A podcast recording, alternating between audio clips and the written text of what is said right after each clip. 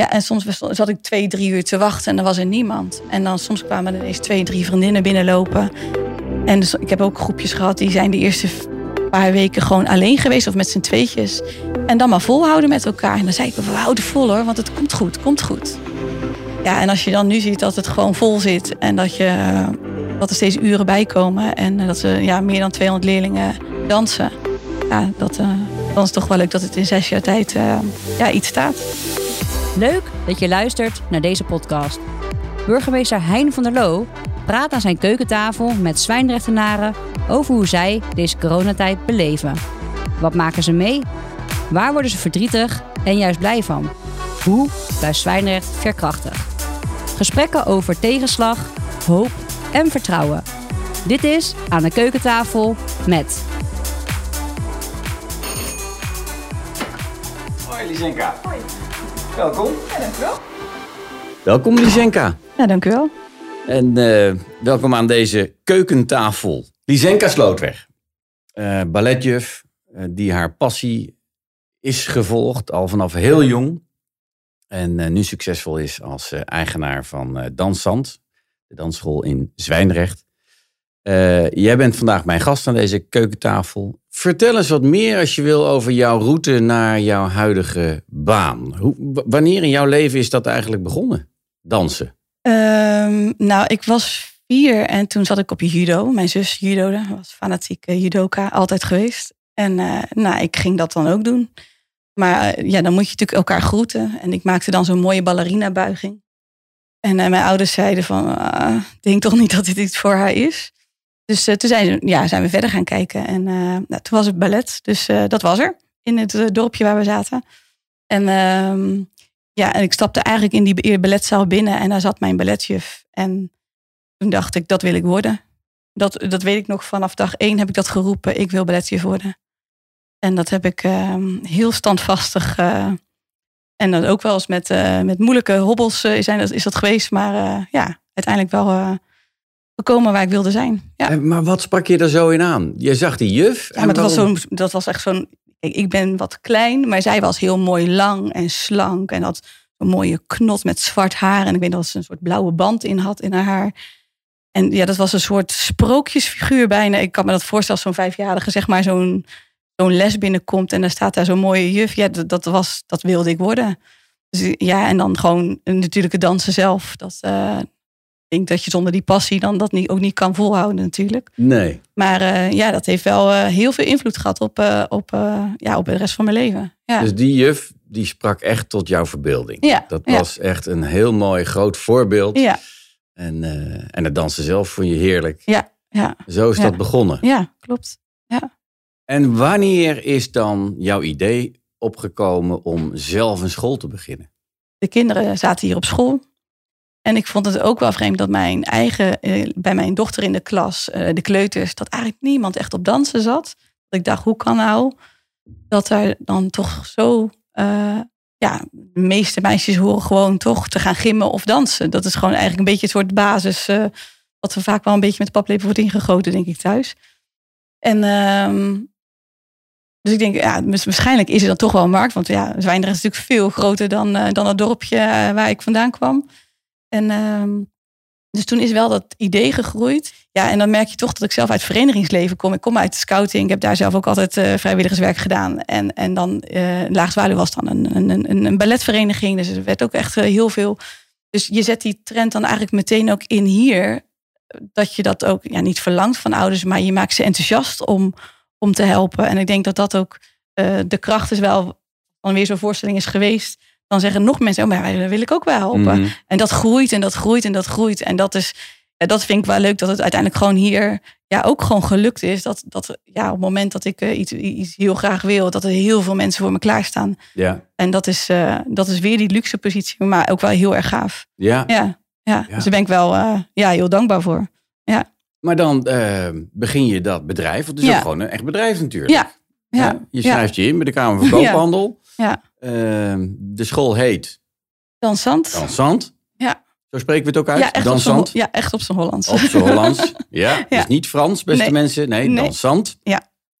En eh, dan begin je. Ja, Ja, Ja. Met niet zoveel. Je Nee. moet nog echt starten. met niks. Dus ik ben eh, begonnen in, ehm, in, eh, in theater. Daar had ik een, de, de zijruimte van. dus dat- Ik weet niet hoe die ruimte nu heet, maar die hadden daar een extra bijzaal. En ehm, eh, daar heb ik een open dag gehouden. En met allerlei leeftijdscategorieën. En ja, soms kwam er één iemand, soms kwamen er drie. En soms kwam er wel een groepje. En ik had wel wat de kinderen van school gecharterd, natuurlijk van mijn, van mijn eigen kinderen. Van, nou, kom dan eh, meedoen. En eh, ik weet dat we eind van de avond had ik 15 inschrijvingen. Dus ik had de hele dag van ochtends vroeg tot 's avonds laat allerlei leeftijdscategorieën. En ik had er 15. Ik weet nog dat ik in eerste instantie echt wel, dat ik dacht, nou, dat is ook niet veel. En, eh, en dat iedereen zei, nee dat komt wel, dat komt wel. En dus ik heb, ja, letterlijk, we zijn wel echt met een rooster gestart toen, tot aan de zomervakantie, tien weken. Ja, en soms was- zat ik twee, drie uur te wachten en er was er niemand. En dan soms kwamen er ineens twee, drie vriendinnen binnenlopen. En dus, ik heb ook groepjes gehad, die zijn de eerste paar weken gewoon alleen geweest of met z'n tweetjes. En dan maar volhouden met elkaar. En dan zei ik, we houden vol hoor, want het komt goed, het komt goed. Ja. Ja, en als je dan nu ziet dat het gewoon vol zit en dat, je, dat er steeds uren bij komen en dat ze ja, meer dan 200 leerlingen dansen, ja, dat, eh, dan is het toch wel leuk dat het in zes jaar tijd eh, ja, iets staat. Gaaf. Ja, Echt mooi. Ja. Hè? En wij zijn natuurlijk trots in Zwijndrecht op Dansant. nou, Hè, er zijn ik. meer dansscholen, Ja. maar jij hebt er toch wel echt een hele mooie.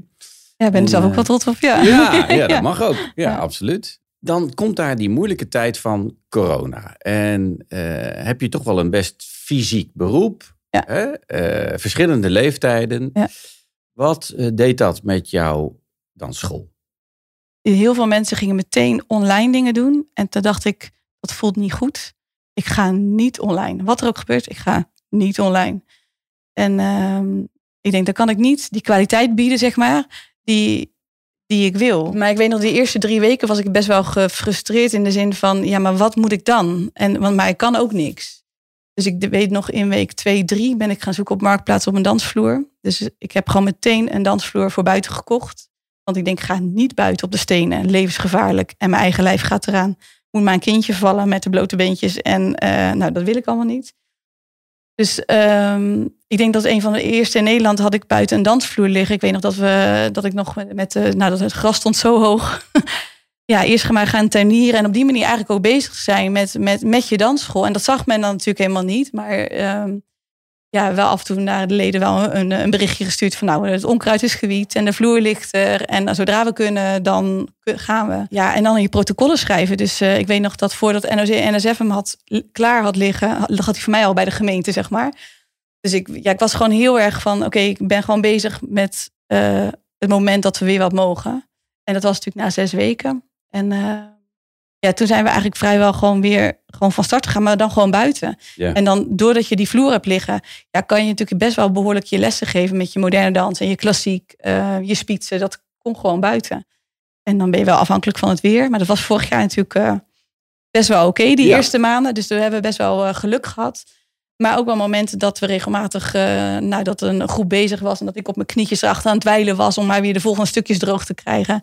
Dus ja, Ja. dat hoort er nu wel bij. Dus er zit wel ja, veel werk in. En, eh, en natuurlijk naar binnen en naar buiten, naar binnen en naar buiten met de groepen. Dat zijn steeds nieuwe protocollen. En, eh, dus dat we in die zin ehm, ja, wel veel meer werk.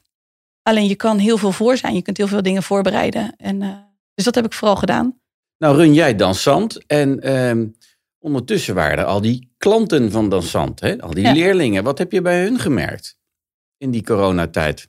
Nou, dat wat ik, ik toen ik mijn eerste lessen weer gaf en ik zag mijn eh, middelbare scholieren, toen ben ik heel erg geschrokken. Die, ja, dat vond, vind ik nog steeds wel een moeilijk eh, moment dat, dat ik ze zag en ze waren zo bleek en zo mat. En ook mijn studenten, die op een gegeven moment de 26 plus mochten, of eh, de 20 plus tot met 26 jaar mocht natuurlijk weer. En ehm, toen zei ik ook van, gaan jullie wel naar buiten? Ja, maar we zitten eh, van 's ochtends vroeg tot 's avonds laat eh, achter de computer voor school. En daarna moeten we huiswerk maken. Ik zeg, maar je hebt toch een lunchpauze? Weet je, dan ga je met je boterham naar buiten of in ieder geval iets. Maar je, weet je, je moet... En die waren zo mat. En ehm, dat is natuurlijk ook wel op een gegeven moment natuurlijk ook wel opkwam. Dat, dat, die, dat die middelbare scholieren natuurlijk het eh, best wel behoorlijk zwaar hebben. En de studenten. En dat heb ik wel echt gezien. Dat we, ehm, ja, vond ik wel moeilijk. Ja, Maar dat uurtje, dat doet dan wel ook wel weer heel veel. Dus dat is Mhm. wel weer heel fijn dat je dat dan wel kan geven. ja. Maar het is maar een uurtje. En eh, ja. ja, vind ik wel moeilijk om Nou, te ik zien. vind het wel aangrijpend hoe je dat omschrijft. Dat je dus echt aan de gezichten van jonge mensen hebt gezien... dat ze ja, niet buiten kwamen, dat ze voor dat scherm... Maar mat. ja, Gewoon echt mat. Ja. En mat, wat bedoel je daarmee? Nou, de sprankeling was weg. Mhm. Dus de, de, de, de ogen lachen niet. Geen uitstraling. Nee. Nee. Eh, En is er iets wat je heel graag zou willen vertellen? Van, nou ja, dat is echt wel typisch dansant uit de afgelopen tijd. Nou, we zijn. eh, ehm, we hebben elke twee jaar normaal een voorstelling in theater. Mhm. In het spektakel. Ja. En ehm, ik denk tot, aan de, tot en met de kerstvakantie eh, hadden we hevig geloven in dat we in april eh, ehm, in het theater zouden staan. Het zag er ook best wel oké uit. En toen kwam natuurlijk de, de Britse variant eh, om de hoek kijken. En eh, toen voelde ik hem al een beetje aankomen. En eh, ik weet dat we in eh, nou, een maand van tevoren met theater overlegd hebben van ja, weet je, dit gaat hem voor ons niet meer worden. Ja, door, als ik zeg ik kom niet, dat betekent voor hun natuurlijk ook een stukje inkomsten die ze mislopen. En dat vind ik dan altijd wel weer heel erg. En, maar ja, je, je hebt wel iets op de. Ja, we zijn wel doorgegaan met die voorstelling. We zijn vanaf vorig jaar, ik denk september, ehm, bij de eerste groepen begonnen. Toen was corona natuurlijk al wel. En ik weet nog dat ik met eh, de groep die de rollen kreeg, eh, bij elkaar zijn gaan zitten. En ehm, zo van, nou ja, we gaan de rollen verdelen. Maar weet wel dat je misschien die rol nooit kan dansen. Of het kan zijn dat je die rol, of dat je je dans nooit aan je ouders kan laten zien. Of in ieder geval niet live. En eh, toen zijn we met die groep zijn we dat aangegaan. Zo van oké, maakt niet uit. We, gaan, we hebben een leuk project om mee bezig te zijn. En of het dan lukt of niet lukt, nou ja, eh, prima. Ehm, dat was ook een groep waar 18 plus in zat. Dus het was een beetje eh, lastig. Ehm, en daarna heb ik elke groep in de loop der maanden, eh, toen ze gingen beginnen, heb ik ze allemaal voorbereid. En we hebben het non-stop gezegd van jongens, we gaan een dansen aanleren. We gaan een choreografie maken. Maar hoe we het gaan doen, ik weet het niet. En uiteindelijk ehm, ja, moest ik toch besluiten dat het in ieder geval niet het theater ging worden. En ehm, toen dacht ik, nou, dan gaan we gewoon buiten. Maar gewoon buiten mocht, ja, volgens de protocollen ook niet meer. Eh, in de eerste lockdown mocht je op een gegeven moment natuurlijk wel buiten dingen eh, in groepjes eh, filmen en dansen. Maar nu mocht het alleen maar op sportlocaties. En, dus ik heb uiteindelijk besloten om een eigen ja, buitenballetzaal in te pakken. Het gebouw met hele grote doeken. En um, ja, zo hebben we eigenlijk een, een, ja, een soort buitentheater gecreëerd. En toen hebben we elke groep in een, ja, in een tijdslot laten komen. En uh, de groep die de rollen had, die zijn allemaal getest. En normaal is het een proces waar met 80, 90 hulpouders en dat moesten we nu met vijf man doen ongeveer. En zo hebben we het alles op de film gezet. En dus dat was best wel. Dat wordt nog een puzzel. Om dat dan toch met elkaar te vermengen, maar dan in de film. Ja. Dus ja, dat is een bezigheid die ik mag gaan doen de komende maanden. Ga je ook zelf doen? Ja, ik ga het zelf monteren. Ja. Zo? Ja. ja. Dus ik heb. nou ja, het is een anderhalf uur film in dans. En nou ja, ongeveer minimaal tien uur aan film, denk ik. Ja? Dus ja. Over een aantal maanden? Ja, voor de zomervakantie. Dat is gezegd. de voorstelling die je normaal gesproken altijd in spektakel doet. Ja. Die is vanwege corona nu heel anders opgenomen. Ja. Maar wel opgenomen, Ja. voorbereid, Ja. ingestudeerd. Ja. En dat komt op video. Dat komt op video en met alles erop en eraan. Dus de kost, ik heb ook niet gelaten in de kostuums. Dus ze, zijn, ze zien er allemaal ja, ook weer echt sprookjesachtig uit. Dat vind ik wel echt weer heel leuk. En dat is wel echt typisch dansant, denk ik. Dat, dat we wel doorgaan tot, tot uh, ja, weet je, als we het doen, dan doen we het goed. En die kostuums en die aankleding en dat decor, hoe doe je dat? Uh, ja, kostuums en ouders die, en oma's die helpen met naaien. Dus uh, aan vooraf was er wel uh, ook nog heel veel hulp. En ja, ook heel veel dingen gekocht. En ik heb nog steeds connecties met mijn oude dansschool en een dansschool in Breda. Dus we hebben ook heel veel kunnen lenen. Dus dat is ook wel heel fijn. Ja. Want anders is het ook niet, uh, niet te doen. En alle basisdingen heb ik inmiddels zelf in de loop der jaren natuurlijk gespaard. Maar het lastige was natuurlijk wel, de, ik weet niet, vrijdag was het vrij koud. En de zaterdagochtend trouwens ook. Ja, en het is natuurlijk allemaal gebaseerd op, op, op theater. Dus het zijn allemaal uh, balletpakjes en met, met dunne bandjes. Ja. En dat je ineens denkt, oh, het is wel heel koud voor ze. En ze mogen natuurlijk ook allemaal niet verkouden worden. En uh, dus het was wel eventjes dat je denkt, hmm. maar ja, aan de andere kant jassen aan. En op het moment dat we filmen, jassen uit. Ja. En daarna snel weer aan. En nou ja, gelukkig is niemand ziek geworden achteraf. Dus ja. Nou ja, als je zo gemotiveerd bent en zo laat zien wat er wel kan, ook in zo'n coronatijd, hè, door zo'n Ja. voorstelling te blijven voorbereiden. Ja. Ik vind het super. Ja. Hè? Ja. Ja, echt super. In deze podcast, in dit gesprek, luisteren we ook naar een gedicht van een Zwijnrechtse dichter. Vandaag is dat eh, Mohammed Benzakour. Het gedicht heet Mijn beste maatjes. Zullen we daar samen naar luisteren? en daarna over doorpraten? Mijn beste maatjes. Met mijn schoenen op te trekken bevalt me beter dan loze gesprekken. Onverstoorbaar marcheren ze voort, niet één die zich aan den arbeid stoort. Van de eerste straal tot de laatste ster vergezellen ze mij tot heinde en ver. Zwijgzaam en zonder naam, schragend mijn zware lichaam, in gelijke tred tot 's avonds in het poezelige bed. Zijn wenken strooit, zijn dromen stopt. De volgende reis al op mijn voordeur klopt. Nooit zeurt de een of klaagt de ander. Geen gemekken zoals de Nederlander. Al wat zij bezitten zijn mijn voeten, mijn kale, schilferige stinkvoeten. Maar geluk is wat hen omstraalt en vrede is wat in hen neerdaalt. Als vorst en sneeuw hun klauwen uitslaan, blaast de laars zijn warmte aan. Als zon en hitte hun pijlen sturen, schenkt de sandaal zijn koele muren. Duiken boze geesten op mijn pad, de espadrille is mijn zwavelbad. Zijn keien en stekels uitgespreid. De bergschoen is mijn donzig tapijt. Je vraagt je wel eens af: bestaan er betere maatjes?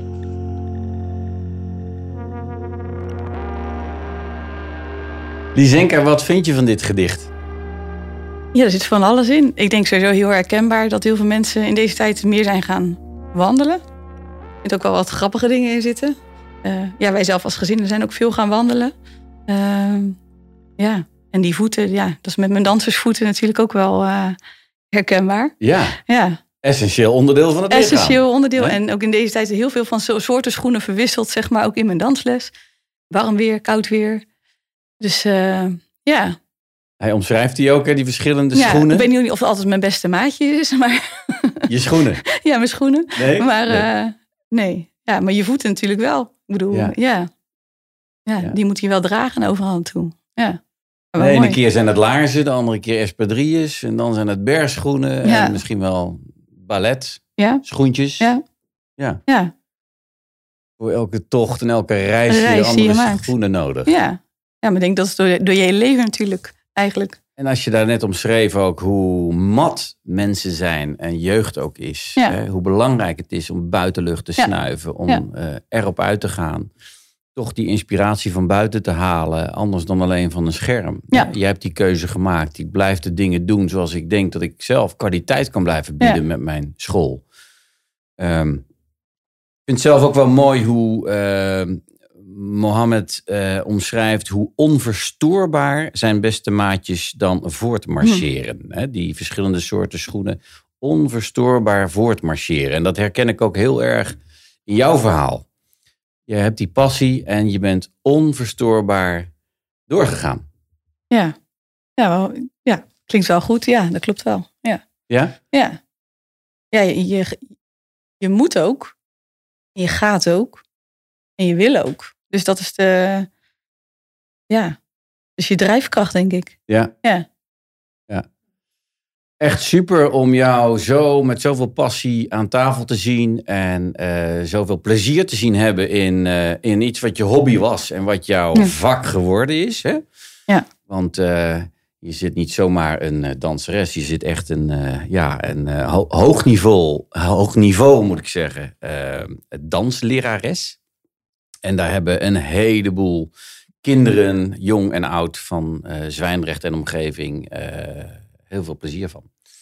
En eh, nogmaals, ik denk dat die juf die jij zo hebt bekeken toen als voorbeeld, dat jij die ook bent voor alle kinderen die in jouw dansschool leerling zijn. Nou, ik hoop het. Ja. Althans, dat is wat ik eruit meeneem uit, uit dit gesprek.